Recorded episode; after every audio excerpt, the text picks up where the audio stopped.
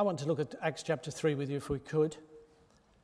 It's not a new thought. This is, um, was brought back to me actually last week by somebody in our church who said to my wife and I that we were a most unusual couple, which we knew, of course. but we asked what particular aspect of our relationship was unusual. And the lady said it was because we continually had a relationship, that we'd been married a long while, and that was most unusual.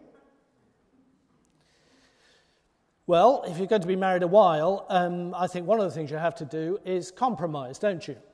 Not compromise with standards or whatever, but you do have to compromise with attitudes. And my wife and I, right from the word go, made some compromises. For instance, she agreed that I could have as many second-hand theological books as I wanted, and I agreed she could have as many second-hand clothes as she wanted.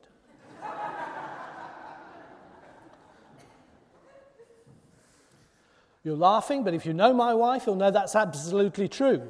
We're going to a wedding weekend after next, a very swish wedding, and she's got an ensemble together that is brilliant, and it's cost her £12. I want to look at this passage because it's while I was in a second-hand bookshop that this thought came to me. This is a lovely passage. For instance, there isn't a person in Ipswich, I imagine, who doesn't have a stereo, is there? But how many people in Ipswich would know that stereo is a Greek word? And how many people in Ipswich would know that stereo is a Greek word that's in the New Testament? And how many in this church would know that stereo is a Greek word that comes once in the New Testament and it's in this passage? And how many would know which one it was? Well, we often think of stereo, don't we, as being two rather than mono, which is one. We think of stereo two, but it's not. The word stereo in Greek means strong. This man's feet and ankles were made strong. Stereo. There it is. There's a, an opening gambit for you. And if you want to go further with somebody, tell them that did they know that television is in the New Testament as well? You remember when Jesus laid a man who was blind and he put some ointment on his eyes and he asked him whether he could see, and he said, Well, he can, but he can see men like trees walking. And he touched his eyes again, and then he saw television. That's the Greek word, television. He could see a long way, which is what television means. There you are, that's worth your entrance money on its own, isn't it? However, we're looking at Acts 3, and I was in the second-hand bookshop and I opened a book, and it opened at a study of Acts 3. And the heading at the top said, The Two Cripples of Acts 3.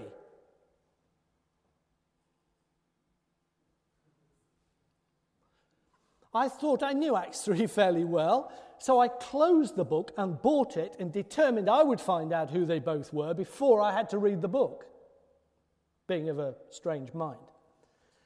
I bought the book, took it away, and I started looking at the book. Now, if you look at this, obviously the first person who is disabled is obvious. He's in verse 2. He's called there just a man, we don't know his name, and that he was disabled or crippled from birth. And in fact, the Greek word is very pronounced because it's from his mother's womb. In other words, in our enlightened times, she may well have had a scan and he may not have survived. Here, right from his mother's womb, he'd been crippled. There are two other things we know about him specifically. One in chapter 4 that he was over 40, and the other is that he was a Jew because he couldn't have sat where he was sitting at the gate beautiful unless he was a Jew. And later he went into the temple, and you could only do that as a Jew. The other thing which is relevant about this man is that every single day he had to be carried and had to beg. How many people do you know who every day have to be carried and have to beg? They may not be sitting in an an alcove somewhere, but every day there are people in our society and probably people in our families who every day have to be carried by somebody by the doctor, by a psychologist, a psychiatrist, by care people, or others in the family have to carry people and they have to beg. That's what we know about this man. Who was the other cripple? Took me a while. Took me a while, but I got there in the end. You see, it was obvious that the other cripple was the Jewish faith. The Jewish faith could no more have come out of the temple and touched that man and healed him than he could get into the temple. They were equally crippled, they were both incapacitated. And yet, if you looked at the Jewish faith, you'd have said, hang on a minute, this Jewish faith's not crippled. Look at the building they've got, it's enormous. Quarter of a mile square, a thousand masons who'd been priests, trained so they could keep it holy to be built, stone overlaid with gold, and teeming with people.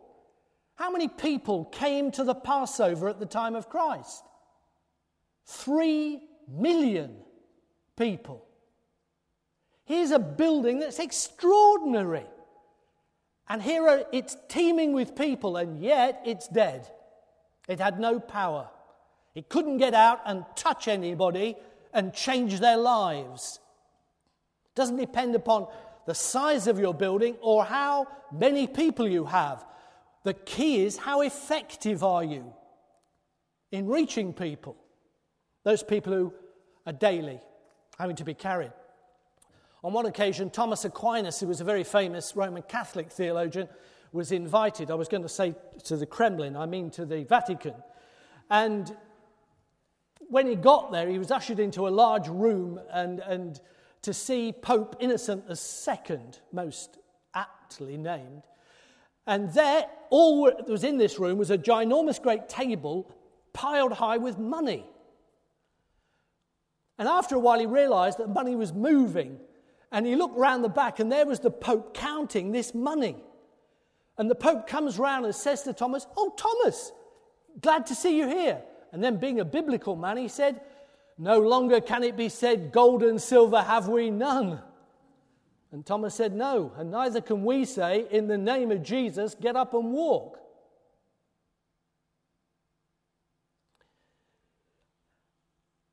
The word beautiful comes three times in the New Testament. This particular word. The gate beautiful, which was covered in Corinthian bronze, took 20 people to move each door when it had to be opened. This was a magnificent entrance to the temple. But where are the other two occasions where beautiful comes? Well, I'll give you one of them because you wouldn't get this, I don't think. It comes in Matthew 23. Woe to you, scribes and Pharisees, hypocrites, for you are like whitewashed tombs, which outwardly appear beautiful but within are full of dead men's bones. If you could have described the temple better, that's it. It was full of dead men's bones. I was in America on one occasion preaching, and uh, I was staying with some folk, they're lovely folk, and uh, they said, Would you like to come and see our church? Said, yes, certainly. And uh, they took me in their car up to see their church. It was a Baptist church, therefore I feel at liberty to say this there was a long drive leading up to the church, and then there were the massive Gothic pillars, which they must have seen somewhere. Massive. I went around the back of this building, past the church, glorious. And all these buildings round the back, halls and whatever, and the rooms were numbered. And the first room I saw had got 300 and something over it. Wow. I went into the main auditorium, and it was like a theatre. It was like theatre all round with pop up seats, and the front was different from this. Um, not only was the organ, and they had a chief musician, and they had a sister, they had a, oh, choir areas, and oh, wonderful, wonderful. And above all of that, up there where the organ is, there was the baptistry. It was a glass fish tank up there. So nobody had to crane their neck. They could all see the baptisms. And I thought, this is wonderful. Compare this with lots of our churches. Wow. Not only that, this particular church, it was a Southern Baptist church, um, was fairly top of the league tables. They had league tables in the Southern Baptist where, depending on your number attending the services or number in Sunday school or your offering, you go up or down in the charts. I don't know whether you get relegated if you get low, but that's what you do. And they were fairly near the top. They were really taking in the money, lots of people, everything happening. Impressive. Then somebody says, All the ministers here, would you like to meet him? Yeah, fine. Yes. So I met him. He invited me into his study, which was a misnomer. He didn't have any books. But he had trophies, shields, all these things around the walls. And I said, This is wonderful. What do you have to do spiritually to get one of these? I haven't even got a fish badge. oh, this is the baseball team, this is the basketball team, this is the run team, the so and so. And it went round. Marvelous. Great. Really good. And then he said, um, Would you like to come out for a meal? I said, If you're with a Baptist minister in America for more than 10 minutes, you're invited for a meal. He said, Have you ever eaten a Mexican? I said, Probably without knowing it. we went to this Mexican restaurant. He took his team with him. There was his assistant minister and his youth minister and all the others. And uh, it was a large table. And while we're sitting around this large table, after he'd ordered, he turned to me and he said in a loud voice, Do you know what my real ambition in life is? I said, No. He said it's to be a millionaire. I want to be a millionaire. He said, There are people in my church with bigger cars and bigger yachts and bigger houses. That's what I'm asking the Lord for. And then he said, would you preach for me on Sunday? I said to him, Normally I would have to pray about that, but on this occasion I will accept immediately.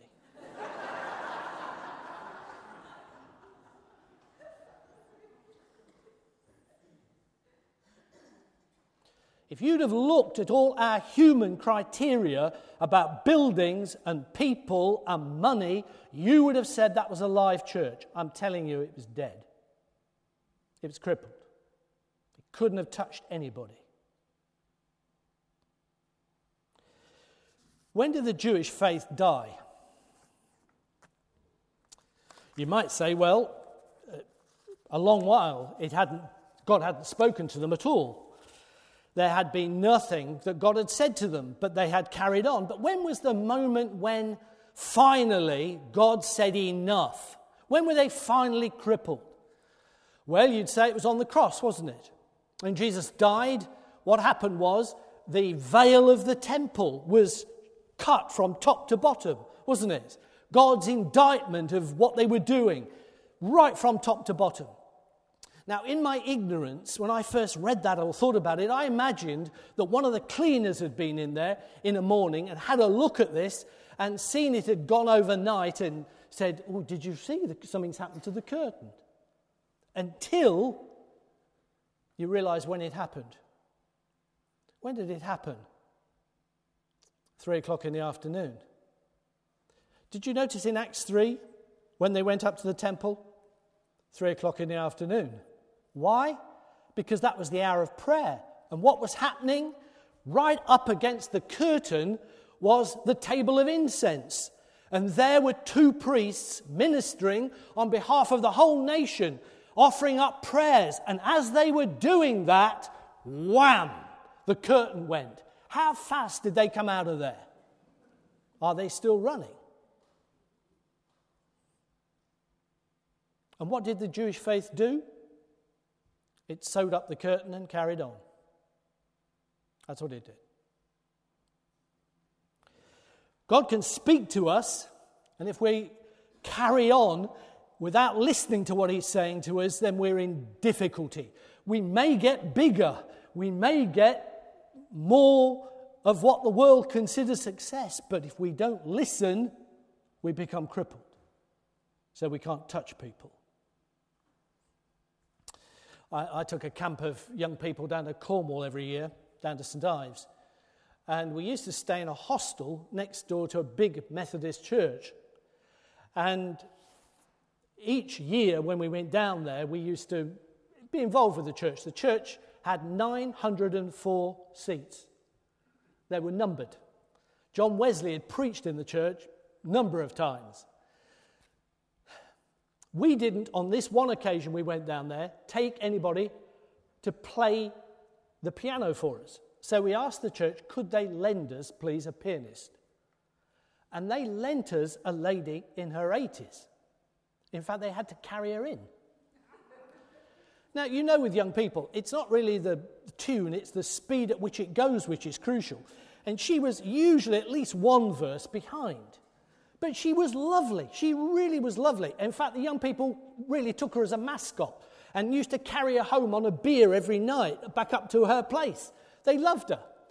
But after three days, it suddenly occurred to me I was really going after these young people fairly directly. And there was this lady sitting there, and I wondered what she was making of this. Finally, she said to me, Do you think I could have a word with you? I've had these conversations before, they're never pleasant. She said, Would you come with me into the church? Yes. We went down to the front of the church, and on the wall was a plaque. It said that 150 years before, an evangelist had come to the church to do 10 day mission. When he got there, he asked where they were going to counsel all the people who were going to be converted. This hadn't occurred to the church, surprisingly. He asked what was through the door, through the wall there. They said a hole. He said, Would you knock a hole in the wall tonight and put a door in, and we'll start the mission tomorrow? They did. What deacons? It said during the next 10 days, 150 people were converted. And the lady turned to me, she said, You know, God used to be in our church. Isn't that terrible? When did they miss it? When did they stop listening? When did they stop acting?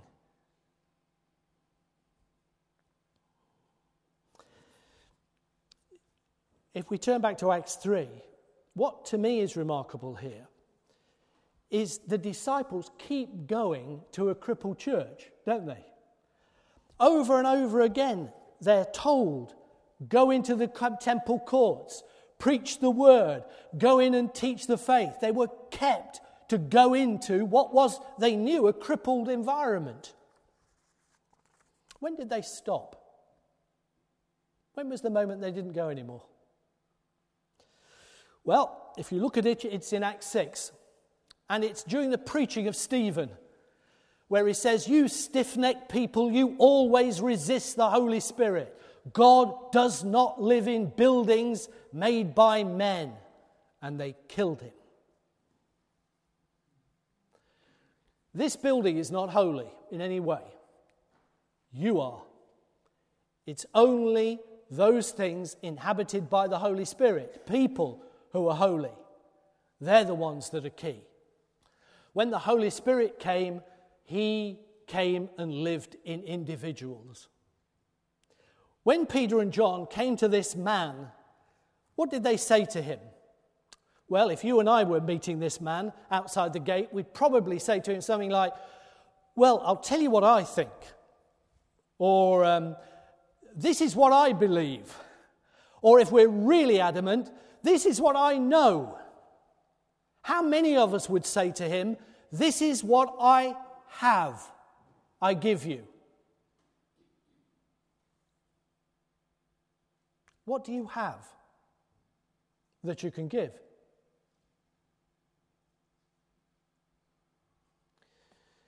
I, I preached in that church on, on the Sunday in uh, America. It was one of those very, very special days, very special days. At the end of the service, the whole church was in tears. And the two young leaders of the church, the assistant minister, the youth leader, and his sister were lying at the front of the church, at the front, crying their eyes out. Out of these 300 odd rooms that we had, the only place I could find to take these guys to counsel them was the steps leading up to the baptistry. We lay on the stairs together, weeping for the church. I have to say to you, one of those young men is now pastor of a church of 4,000 in the States. The other one is music group leader to a church of 6,000. They have become special people. They hated what they were in. The danger is we, be, we just go through the motions, we play church, when we've lost the edge to actually reach out and say, What I have, I give you in the name of Jesus.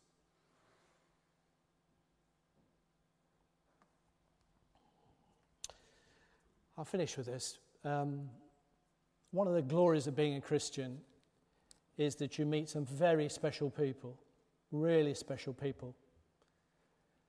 And one of the people who most impressed me was a missionary from San Salvador in South America. He'd been in the middle of a civil war. There were people dying in his church, being shot on the way to church. People often came in in, in blood-stained clothes just to get to church. But in the midst of that, he'd seen revival. People were being converted right, left, and centre. And so much so that this dear man was right at the end of his tether. He'd just worked himself nearly to death. So, friends there paid for him to come out of San Salvador and have a break. And they sent him to the Billy Graham Evangelist Conference in Amsterdam for a refreshment. And he told me that when he got there and seeing all these Christians and and all this ministry. He said, after two days, I was so full. I just, I just had to take it somewhere. I couldn't take any more on board. I would burst. He says, I, was, I, was, I went back to my hotel. He said, I said to the Lord, Lord, I'm overflowing. Take me somewhere. I've got to, I've got to share this. I've got to give it. Take me. And he said he was led by the Lord down to a main square in Amsterdam. And the Lord said to him, Go and stand in the middle which may be logical to us, wasn't to him because there was nobody in the middle. Everybody was round the edge. He stood in the middle for a long while and he kept saying, Lord, is this, is this the right place? Is this the right place? And the Lord assured him he was in the right place. Stay there. Then a young man starts to come across the square. The Lord says to him, This is your man. Get him. He went up to him and he says, I'm here in the name of Jesus. Then the Lord said to him, and he didn't realize this was part of the deal give him the contents of your wallet. He took his wallet out and he says, He's asked me to give you this. This young fella at this money and looked at him and then started to sob. He put his arms around him and said, Tell me. He said, I came to Amsterdam last week.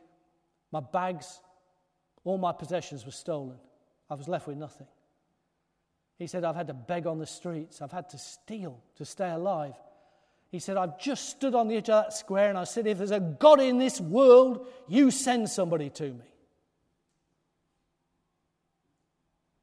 You will be amazed to learn that that young fellow was converted. What do you have that you can give? That's what the church is for. It's not for here, it's for there.